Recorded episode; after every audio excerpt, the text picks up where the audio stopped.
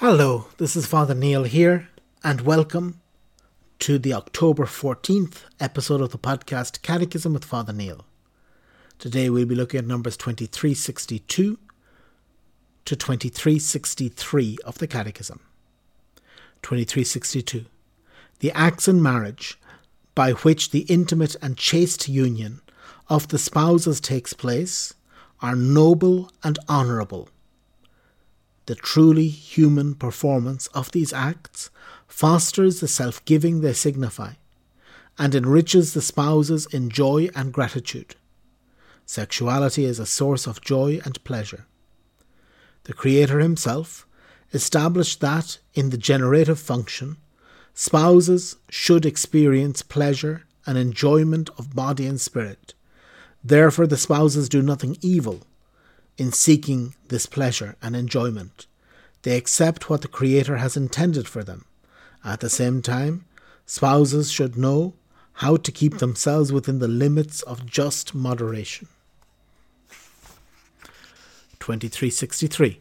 The spouses' union achieves the twofold end of marriage the good of the spouses themselves and the transmission of life. These two meanings or values of marriage cannot be separated without altering the couple's spiritual life and compromising the goods of marriage and the future of the family. The conjugal love of man and woman thus stands under the twofold obligation of fidelity and fecundity. Very well, so we're looking at, um, I suppose we continue this looking at sexuality within marriage and to see that, um, again, sexuality is something beautiful, sexuality is something good.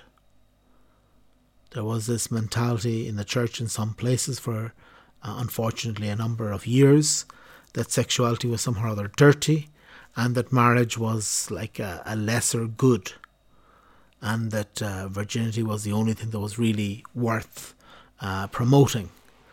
And this is um, this is not what the church teaches. That the scripture and the church teaches that sexuality is good. In marriage, it is beautiful, it is fantastic, and that it's not something dirty or something that should be despised. It's something that is, is pleasurable, a source of joy and pleasure, again, within the limits of just moder- moderation, um, that um, everything is in moderation in this life. Everything should be in moderation except for charity. And so to see that um, sexuality is a beautiful gift, and also um, I, think this uh, one is to help uh, to help us see that um, sexuality has got these two goods that are intertwined. That in, they're intertwined, and these two goods are the um, the uh, good of the spouses themselves and the transmission of life. So we have both, um, both are together, both go hand in hand. That the sexuality, the sexual act, the conjugal act, the, the, the making love of the couple helps them to be together. It's not easy to be together.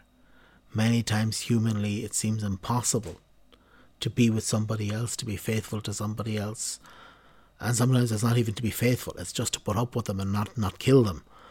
And this seems impossible to us. And yet, also through the, um, the marital act, that this becomes possible. God helps us to do what humanly we cannot do. And then the other one is that marriage is, has an intimate um, foundation in the transmission of life.